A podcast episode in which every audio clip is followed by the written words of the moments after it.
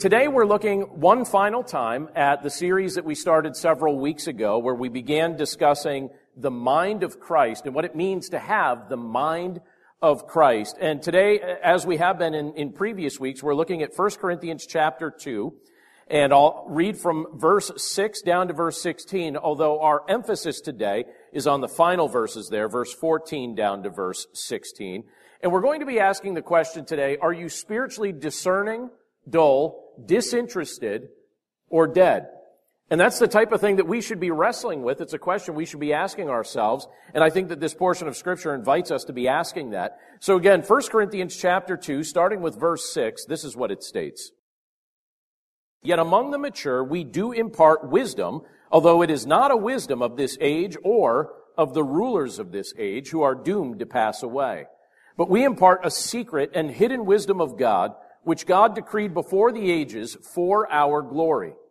None of the rulers of this age understood this, for if they had, they would not have crucified the Lord of glory.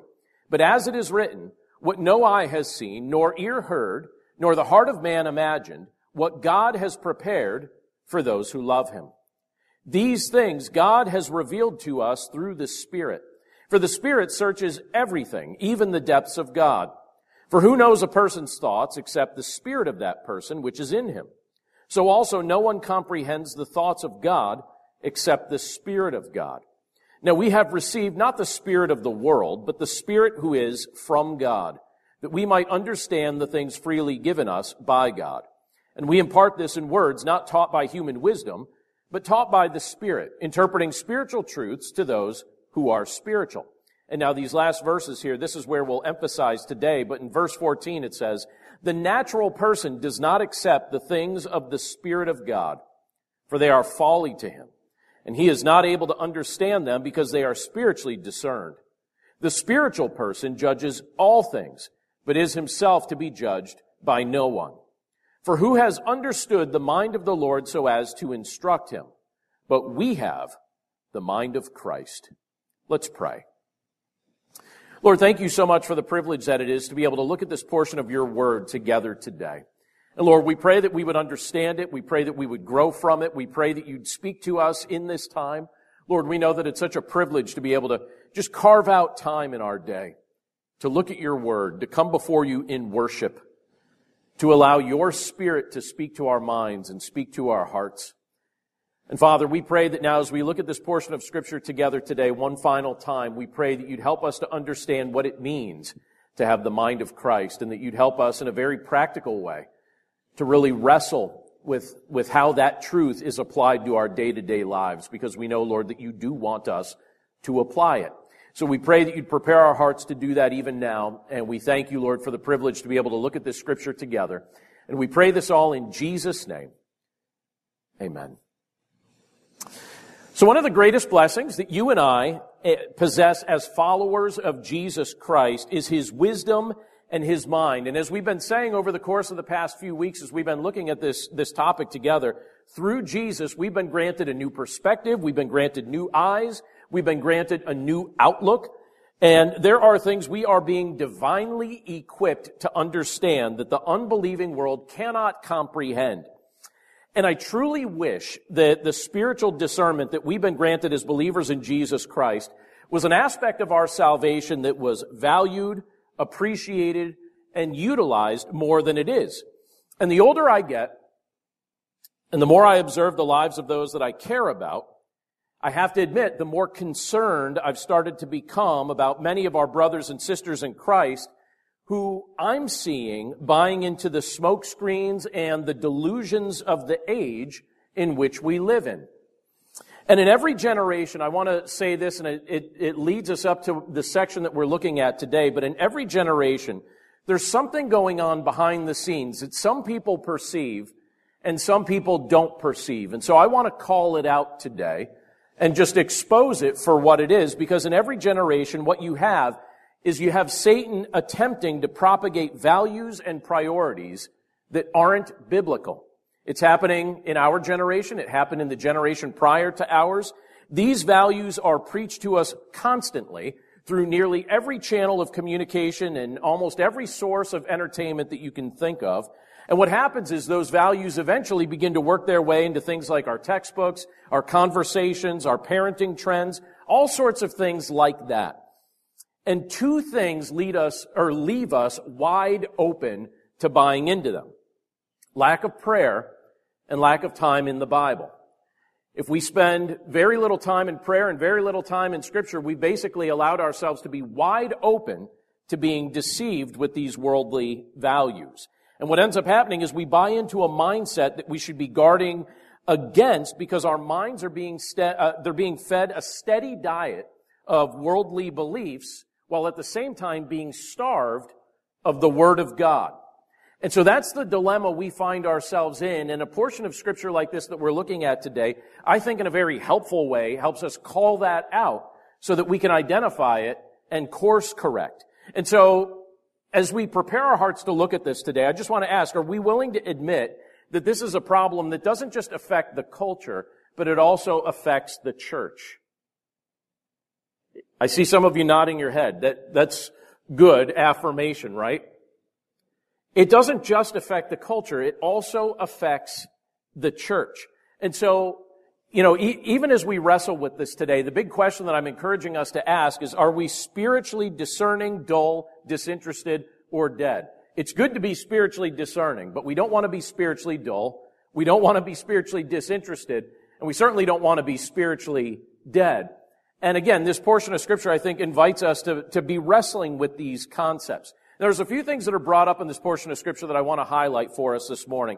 And one of the principles that were shown here in this passage is the fact that our mind, your mind, needs to be regenerated in order to have true spiritual understanding. Your mind needs to be regenerated. It needs to be made brand new in order to have true spiritual understanding. Look at what uh, Paul says in verse 14. He says, the natural person does not accept the things of the Spirit of God, for they are folly to him and he is not able to understand them because they are spiritually discerned. So notice what he's saying there. These are things that are spiritually discerned. So what he's saying is that our minds need to be regenerated in order to have true spiritual understanding. The other day, my youngest daughter and I were engaged in an interesting debate.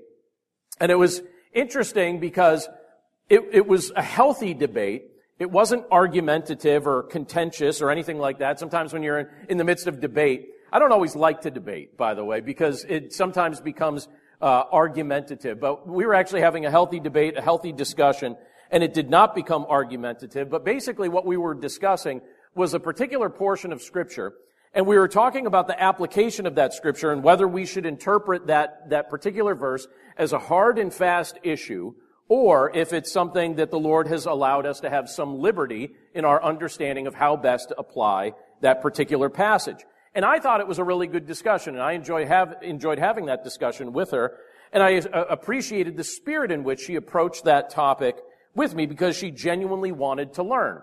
And she genuinely was willing to give my viewpoint some consideration as she was trying to form an opinion. Now, my daughter values the teaching of Scripture because she trusts Jesus. And when you trust Jesus, the Holy Spirit lives within you. So that forms a baseline that made that, I think, a productive conversation. But it's not necessarily the type of conversation that would go that way in all contact, uh, contexts. Because when you look at what Paul says here in this portion of Scripture, he describes a stark contrast to that worldview, a, a Christian worldview, right? A stark contrast to the, to the worldly worldview that many people embrace. And he, he illustrates that in 1 Corinthians 2.14, which we just read a moment ago. But in that passage, you have Paul telling us that a person with a mind that has not been regenerated by the Spirit of God cannot understand the things pertaining to the Spirit of God. It's a foreign language to him. It sounds like foolishness.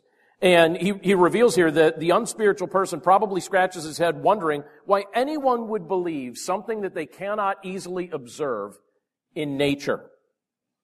Now, I think there's a lot of irony in the worldly viewpoint. The unspiritual person thinks spiritual truth is folly, and he thinks that it, it, it, seems silly, or he, he has a difficult time trying to fathom how, how we can place so much trust in a God that we cannot see. But I can't help but wonder how much such a person would be willing to examine the nature of their own beliefs or who they're placing their trust in.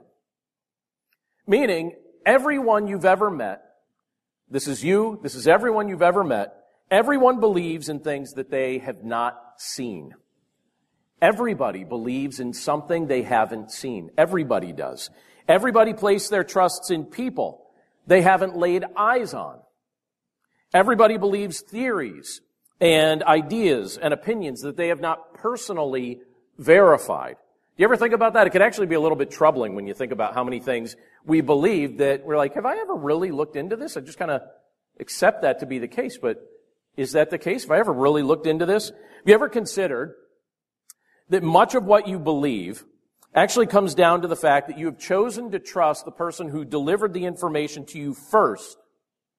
And many of your core convictions are things that you've really never taken much time to research and really never taken much time to examine. You're, you're believing the information that was delivered to you first, and then that becomes the baseline. Meaning, in our, you know, in our, our day-to-day context right now, or an example of that, you know, if an online influencer or a, a celebrity got to your mind first, you might treat their opinion as verifiable truth. Or, on the other side, you know, if a teacher or a pastor or a parent got to your mind first, you may trust what they've chosen to tell you. And it may be accurate or it may not be accurate. But you're basing the way that you live your life and the way you treat your spouse and the way you raise your children and the way you relate to God on the information that was delivered to you in many respects first. And it may be false or it may be true, but primarily you're treating it as true unless you examine it or you're presented with information that counters it that you're willing to listen to. So what should we do about something like that? You know, when you find yourself, and it, it I, so like I, I tend to think of myself as somebody that's not overly easily influenced. And then I look throughout the course of my life. and by the way, I'm really glad that pictures, not too many pictures exist from when I was like 12, 13, stuff like that. But I look throughout the course of my life and I look at my hair. And I look at the shirts that I choose to wear. And I look at the clothing in general and even the words that I choose to speak and things like that. I think, boy, like I'm, I'm really highly influenced by people in ways that I don't even realize I'm, I'm highly influenced by them. And when you look throughout seasons of time, we laugh at old pictures. Why do we laugh at old pictures? Because a hairstyle becomes a thing and we all just go get it. Like, I guess that's what hair is supposed to look like now, right? It's like, you know, I, I'm really glad. we didn't call it a mullet back then, but I definitely had one. I thought it was annoying when people started calling it a mullet. I was like, listen, I lived through that era. We didn't call that a mullet. It was just hair. It was just how hair was supposed to look. And then we unchanged it. But come on, that was a great hairstyle for its time, right? Maybe, maybe not. Let's just, let's just let that be. But I am grateful that not too many pictures from that era exist. But the point being, there's all sorts of things that influence you and all sorts of things that influence me. And sometimes we just find ourselves just going right along with whatever's influencing us and we don't think a whole lot about it or why we make certain decisions, not realizing that in small ways and in big ways we're being influenced by all sorts of things that are all around, all around us. And again, many of the opinions that we hold come back to the first person who delivered information to us, and then that becomes the foundation for which we begin to see and interpret things. So again, what do we do about that? What should we do about that? I think one of the best examples of how we should address things like that as Christians is given to us in the book of Acts chapter 17. I'll bring it up here on the screen. But in Acts chapter 17, you're probably familiar with this portion of scripture. Verses 11 and 12 speak about a group of individuals that really approached new information the right way. And this is what they did. In Acts 17, starting with verse 11, it says this. It says, Now these Jews were more noble than those in Thessalonica, they received the word with all eagerness, examining the scriptures daily to see if these things were so. Many of them, therefore, believed, with not a few Greek women of high standing as well as men. So it's interesting. You have a context here where the message of the gospel is being proclaimed to this group of people, some of, uh, of which had a Jewish background, some of which had a Greek background. So it's a pretty diverse audience. And you have in this group of, of people here those that say, all right, this is interesting information as the, the gospel is being presented to them, as they're being encouraged to recognize Jesus Christ as their Messiah. They're saying, wait a second, we need to, actually see what the scripture says about this. And it, and it tells us here that they receive the word with all eagerness and they, exam, they examine the scriptures daily. They examine the scriptures daily. And notice the word daily, even as you're noticing that it says they examine the scriptures. So you have them examining the scriptures for themselves, but they're doing this daily. And how often in our lives would we be able to say that? Do we examine the scriptures daily or do we examine the scriptures occasionally? Or do we examine the scriptures never? We just wait for somebody else to present it to us. What if what I'm saying is all made up? What if for years I've stood in this pulpit and just made stuff up? You know, if I just get in the pulpit and I'm like, what should I talk about today? Who knows? We'll see what comes to me. Right? That should be a dissettling or like disconcerting feeling, right? An unsettling feeling. And this group of people, as they're hearing things preached to them that they're unfamiliar with, they're saying, wait, we need to look and see, is this true? Is this accurate? Do the scriptures, which at least at this point they had confidence in the scriptures, do the scriptures actually teach these things? And they examined the scriptures daily. They were searching the scriptures for themselves with the goal to learn what was actually true. And that's a great example for us. That's a great example for you and for me. To be people who understand the scriptures and search the scriptures out. Now, the natural person coming back to 1 Corinthians chapter 2, and the apostle Paul was referencing what he refers to as the natural person there. The natural person doesn't have the capacity, they don't have the power to discern spiritual truth. They are an open vessel for the whims and the wishes of destructive earthly fallacies, fallacies to, to, to take hold in their mind. But those who trust in Jesus Christ, scripture reveals to us that if we have have faith in Jesus Christ, we have the internal witness of the Holy Spirit who leads us toward the truth. And he uses his revealed word, which he encourages us to examine to help us differentiate between what is true and what is false. And so that's something that you and I have the blessing of. We have the blessing of the Holy Spirit living within us, pointing us in the direction of truth as we examine the Word of God. So if you're willing to walk by faith in Christ, keeping in step with the Spirit, you will understand what he's telling you. If you walk by faith in Christ, keeping in step with the Spirit, you'll understand what he's telling you. But if you don't believe, or if you go throughout the course of your life fighting him, or if you never seem to get around to examining the scriptures for yourself, I think you'll be ripe for deception. And this is what I think will happen eventually. I think Satan will gladly swoop in. He'll essentially put a, a bag over your head He'll encourage you to spend however many decades the Lord gives you on this earth, seven, eight, nine, ten, whatever you have, up to 12, right? Decades on this earth, stumbling around in utter confusion while you wait for the world to tell you what to believe next. Do you ever look around and wonder why in one generation we'll culturally believe something that the previous generation thought was nonsensical? And do you ever wonder what the next generation will believe?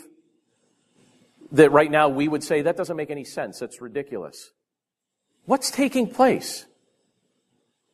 Well, if you don't, if you're, if you're not indwelled by the Holy Spirit, and if you're not examining what the scripture says and, and holding your beliefs up to the revealed word, word of God, what ends up happening is the devil just loves to kind of push you around. He loves to put, like, influence you to believe whatever the cultural whim is of the moment. R.C. Sproul used to refer, refer to that as the zeitgeist. Do you ever hear that term, the zeitgeist? Just means the spirit of the times. The spirit of the times. You know, how about this? Back during the, the era leading up to World War II, the zeitgeist, the spirit of the times, was really big into eugenics. Do you know what eugenics is? Eugenics is basically where you treat people like they're expendable. You know, you manipulate people, you know, and you kind of look at it and you're like, all right, some people have to die, some people don't. You know, if they become less useful in society, you know, we can maybe just treat them as expendable and dispose of them and, and do whatever they do. And you would say, all right, how does that impact culture? How does that, that mindset start to swoop around the world? And, and we look at it and we're like, yeah, that was a real dark season in, in, in world history as that mindset of eugenics was starting to, to work its way into the minds of many people. And what ends up happening in, in Nazi Germany at the time, where they start marching people to concentration camps and then taking them to gas chambers and exterminating them by the millions. Well, what happened? Well, behavior follows belief. So belief came first. And if you start treating people like they're just a commodity, not created in the image of God, and that they can be expend, if they, if they seem undesirable or not useful, that they could just be eliminated, it's like, all right, then they get eliminated. And that was a mindset that people approved of in that era. Now we look at it and we say, that's ridiculous. That's silliness. But that was the zeitgeist. That was the spirit of the times. And when you hold that mindset up to the scriptures and what scripture teaches us, we quickly realize, all right, scripture teaches us you don't go about treating people who have been created in the image of God like that. You don't do that. You don't treat people like that. You don't exterminate people because you don't like them or because you think that they are undesirable in some capacity. But you go back a hundred years ago and people were starting to think, no, that kind of makes sense because they're not as useful and because we, we think that they're unclean in some way. And so therefore we should just exterminate them by the millions. And that became a mindset that people applauded and people approved. And there's stuff going on right now in our culture that may not feel quite as extreme as that, but behavior follows belief. And there's all sorts of ungodly beliefs that are working their way into our mindset from time to time if we're not holding our mindset up to what scripture actually reveals. There are all sorts of ungodly things being proclaimed to our children, sometimes through authorities who should be telling them the truth that are not telling them the truth, sometimes through influencers that they listen to more than they ever spend time in the scriptures. And what are they going to believe? There's a generation of people that are going to grow up hearing things that are untrue, but they're going to treat them like they're true. Because they're not really examining their beliefs in light of what the scripture actually says. So we have a job, not only for ourselves, but for anyone that we have responsibility over, to expose them to the truth of the, of the scriptures and to encourage them, if they proclaim to be believers in Jesus Christ, to utilize the mind of Christ, the perspective that Christ gives us so that we will see the truth and not buy into the current zeitgeist, the current spirit of the times, whatever that spirit may be telling us to believe. Now, there's something else that the scripture points out to us that I want to point out in our time together as well, and that's this. In verse 15, it tells us that someone in a state of unbelief can't make accurate spiritual judgments. Look at what it tells us in verse 15 of 1 Corinthians 2. It says, The spiritual person judges all things, but is himself to be judged by no one. Now, you don't have to answer this out loud, and some of you would not want to answer this out loud probably, but have you ever had to stand before a judge? Again, you don't have to answer it out loud. Clean record here. I don't know who said it, but someone whispered it. I heard a yes from the congregation somewhere, right? Depending on your reason before, uh, for standing before one, it can be a very intimidating experience. And when you're standing before a judge, what you do is you hope that the judge rules justly and makes the right decisions, but you always know that there's a risk that he very well may not. Now, when you become a parent, or if you're a coach, or if you're a teacher, or if you're an employer, you also effectively become a judge. I remember when I was a, a, a, directing a conference center, I directed it for five years. And I had to hire a staff, and we brought in all sorts of campers, and I had to make daily judgment calls with both campers and staff. I felt like one of my roles every single day was to operate as a judge, discerning what is a true statement? What is a false statement? And trying to get to the truth in one way or another. And I had to decide when to chastise and when to show mercy. And I had to try and decipher truth when competing stories were brought before me. And I still remember one particular camper who was accused of vandalizing part of the camp's property. And uh, that was a big no-no for me. And so when he was accused of this, he denied doing this, so I asked that he be brought before me. And, you know, all of a sudden in that, in that moment, it's like you're putting on the metaphorical judge's robe. I had him brought before me, and I looked at him in the face, and I confronted him with the details that I knew up to that point. And while I confronted him with those details, I carefully watched his facial expressions, and I carefully watched his body language. And then I finished my statement with this as I was watching him kind of squirm and look very uncomfortable. And his face kind of revealed his guilt to me. And I said, you did what you're being accused of, didn't you? And he looked at me and he said, yep, I did. And I said, all right, thank you for your admission. Here's what I want you to do. I want you to go back and fix it and then let me know when it's fixed and then we're cool. And he's like, okay. All right, I'm going to go back and fix it. He went back and fixed it, Everything was fine. He undid his vandalism. There were no further difficulties throughout the course of the week.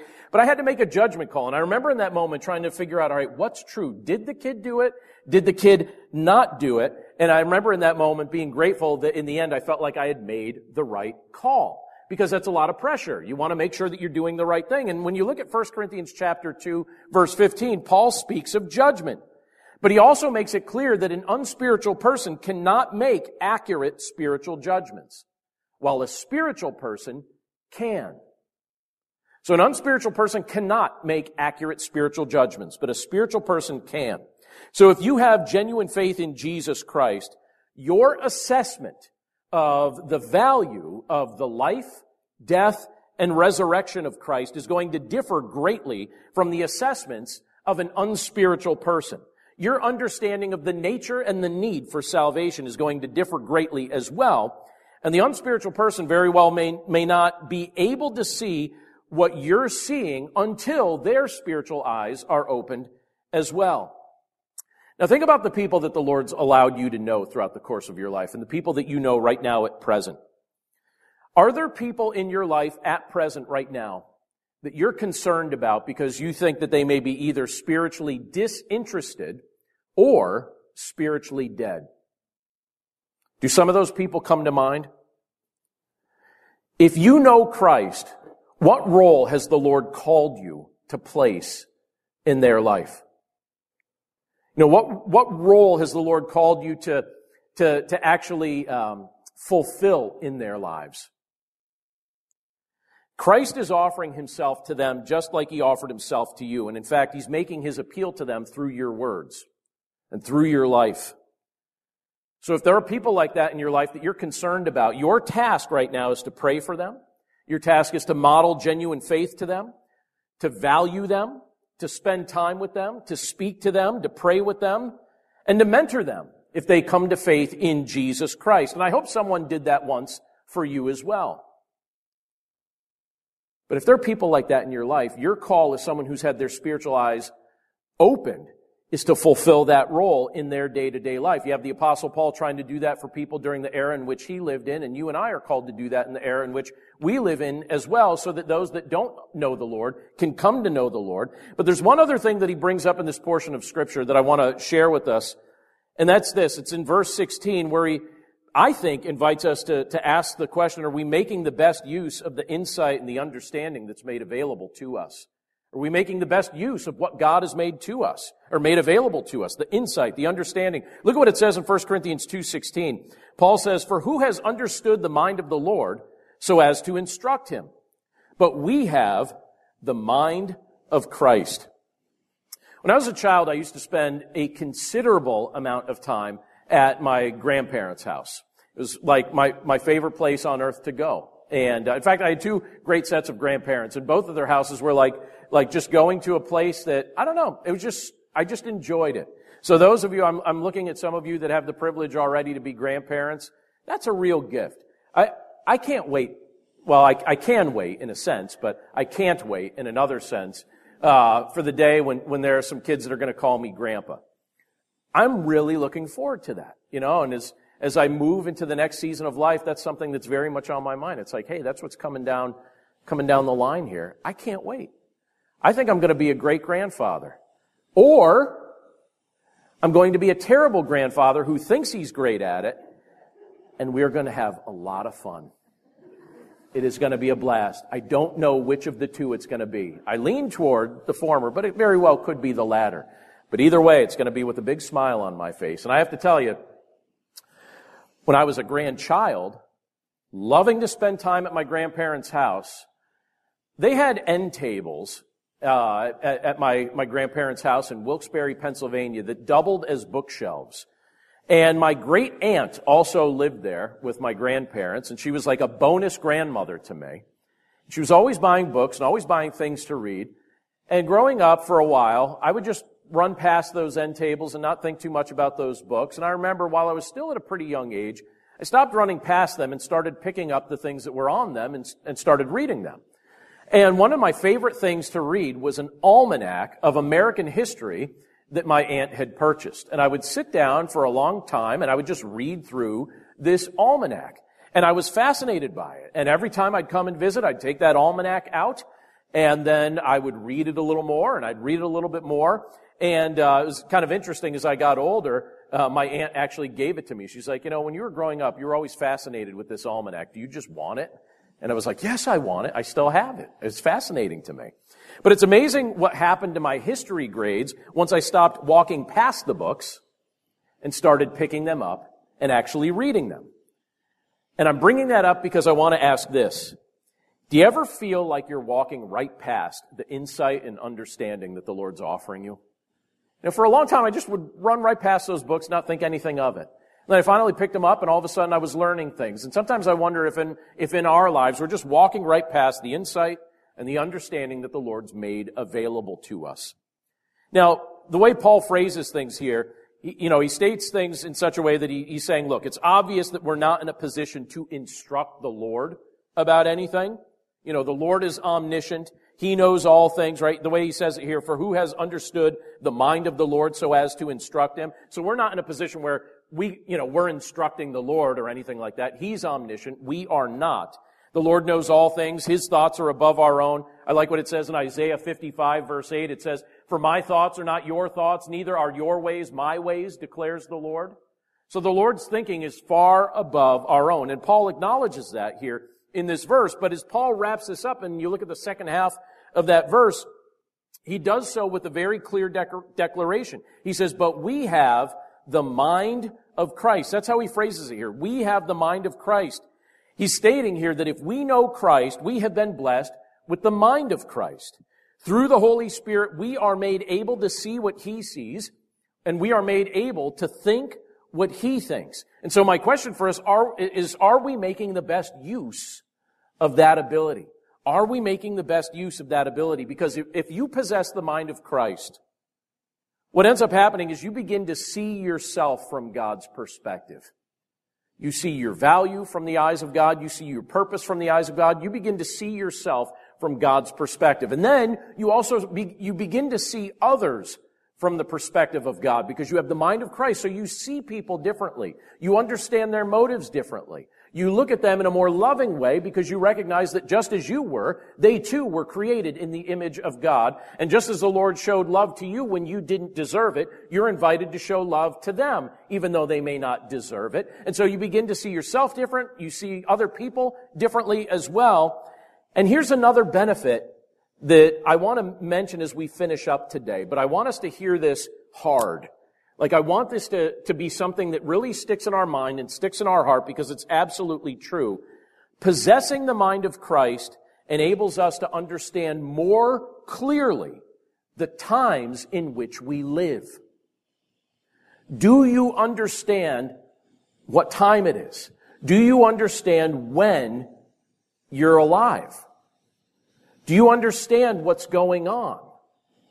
You know, when you look at what scripture tells us in multiple places, in 1 Corinthians chapter 12, verse 32, it speaks about the men of Issachar, one of the tribes of Israel. And they're complimented in a particular way in that chapter. It says, of Issachar, men who had understanding of the times, to know what Israel ought to do. 200 chiefs and all their kinsmen under their command. They, so the compliment that's paid of them is that they understood the times. They understood when they lived in God's economy, in God's perspective, in, in human history. They understood it. And because they understood it, they also understood what they should do as people living in those times.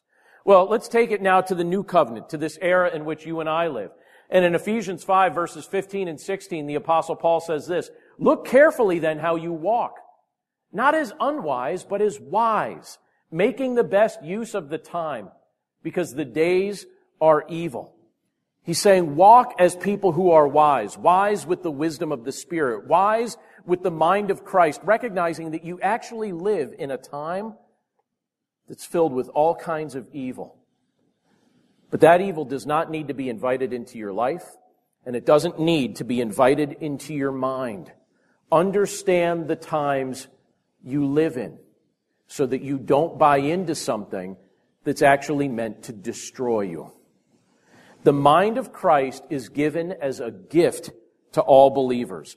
Don't waste that gift. Understand the times in which you live. Walk in the wisdom of the Spirit. Resist the fallacies of the evil one because those fallacies are competing for space and they're competing for dominance in your mind. But again, if you trust in Christ, you have the mind of Christ and you don't need to buy into the cultural zeitgeist, the spirit of the times. In every generation, there's this emphasis and that emphasis. And then when we hold it up to the light of scripture, we discover it's not biblical at all.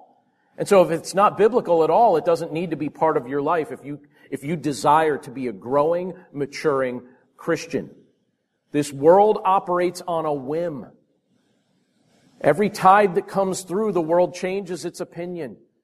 20 years from now, there are going to be things that people believe that right now we would think are crazy. And right now, there are things that people believe that 20 years ago we would have looked at and said, all right, that's absolutely crazy. Why do so many people believe it? Why do they believe it? Because they're not operating with the mind of Christ.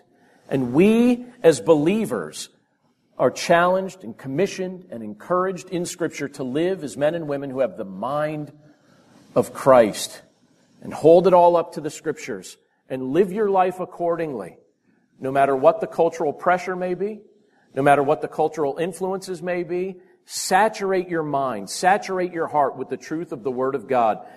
Be like the Bereans who looked at the Word of God and examined it, not just occasionally, not just now and then, not just when somebody else was presenting it to them, but they looked for themselves daily. And because we're given the mind of Christ as the Holy Spirit indwells us, when you look at the Word of God, the Spirit's going to make sense of it for you. And you're going to understand things. And you're going to have lots of aha moments. And you're going to feel blessed. And you're going to feel comforted and you're going to feel encouraged. And the whole world could be blowing up around you, but because your heart is anchored in Christ and the truth of His promises, you're going to be able to keep it in proper perspective because you'll understand the times. That things might be messy, but Christ is coming soon. And you'll be present with Him forever if you know Him. And you have lots of good things to look forward to if you're called His child. If you're one who who lives as part of the family of God, united to Christ as part of the family of God, a child of God the Father. You have that kind of future to look forward to, a, a, future of joy, a future of peace, a future of hope that cannot be tarnished or destroyed or taken away from you, no matter what takes place in the here and now. Let's pray. Lord, thank you so much for the things that you remind us of as we look at your word. And Lord, we recognize that we live in an interesting time, but we're not the first group of people to live in interesting times. Every generation, to one degree or another, lives in interesting times. But Lord, we pray that we would understand the time in which you've allowed us to live. And that we would understand that there are things that are vying for the attention of the unbelieving world, but that we as believers don't need to adopt those things into our mindset. Lord, we don't need to spend our lives confused. We don't need to spend our lives buying into things that are really unhealthy and unwise. Lord, we want to be spiritually discerning so we don't become spiritually dull or disinterested. And Lord, we pray for those who right now are spiritually dead. We pray that they would come to know you. We pray that they would experience new life through you. We pray that you would use us to be part of that process. But Lord, we know that if we just go along with the spirit of the times, we offer no contrast. We offer no insight. We just buy into what everybody else is buying into, and that's not what you've called us to do. So, Lord, help us please to see the things that you've called us to see. Help us to see what is true. Help us to filter out lies. And help us to adopt a mindset that's in line with the truth of your scriptures. And help us to be people likewise who who know the scriptures for ourselves so that we're not buying into things that we shouldn't buy into. Again, Lord, we're grateful for the privilege that you've given to us over the past few weeks to be wrestling with what it means to have the mind of Christ, the mind of your Son, Jesus Christ. And as we're united to your Son as one family, we pray that we would go throughout the course of our lives living with that perception, seeing things the way you see things, and making decisions accordingly. Lord, we're grateful for your goodness. We're grateful for your love. And we're grateful for the privilege to be able to come together today and worship you. And we pray this all in Jesus' name. Amen.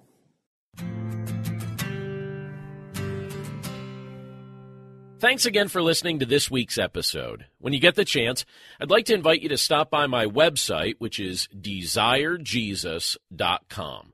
And when you're there, be sure to sign up for our email list and take advantage of the free books and free resources that we have there to help you grow in your walk with Christ. And if you feel led to help support this podcast and our other online ministry efforts, please click the link in this episode's description to give a gift.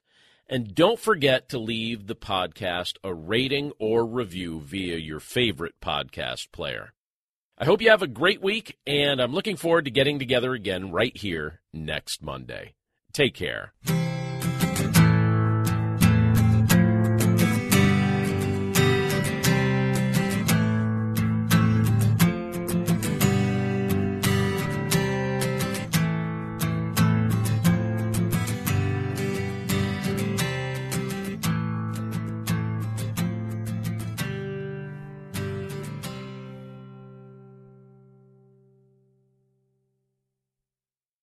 Want to learn more about God and His will for your life, one verse at a time?